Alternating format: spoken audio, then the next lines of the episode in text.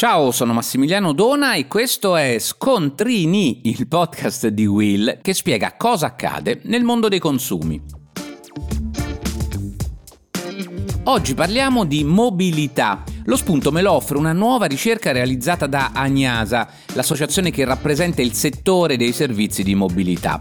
Lo studio analizza come stanno cambiando le abitudini degli italiani quando si parla di autovetture e in particolare di transizione verso la mobilità elettrica. Dalla ricerca emerge che negli ultimi mesi siamo tornati a utilizzare tantissimo l'auto, circa il 60% in più di quanto facevamo pre-pandemia. E tuttavia, nonostante questa ritrovata mobilità, mobilità, il mercato automotive resta alle prese con la peggior crisi dagli anni 70. Nel 2021 le immatricolazioni sono scese sotto quota 1,5 milioni di unità e continua il costante invecchiamento del parco macchine italiano.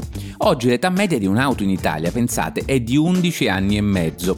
E questo è un problema perché i mezzi più vecchi sono meno efficienti da un punto di vista energetico e spesso sono più inquinanti.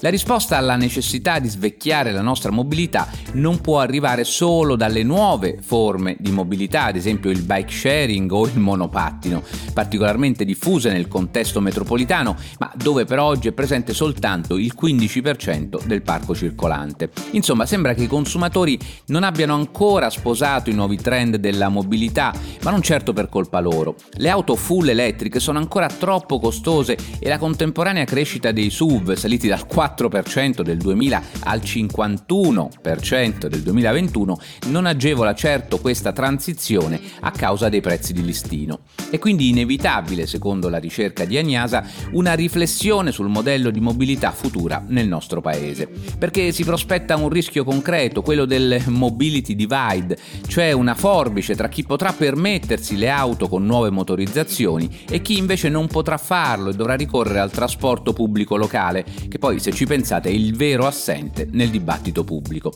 Stante queste contraddizioni strutturali del mercato automobilistico, il noleggio a lungo termine emerge come una possibile leva in grado di democratizzare il settore delle auto, rendendole più accessibili da un punto di vista economico, con il vantaggio non trascurabile di permettere a un numero crescente di consumatori di guidare con livelli di sicurezza più avanzati e anche con una maggiore efficienza energetica.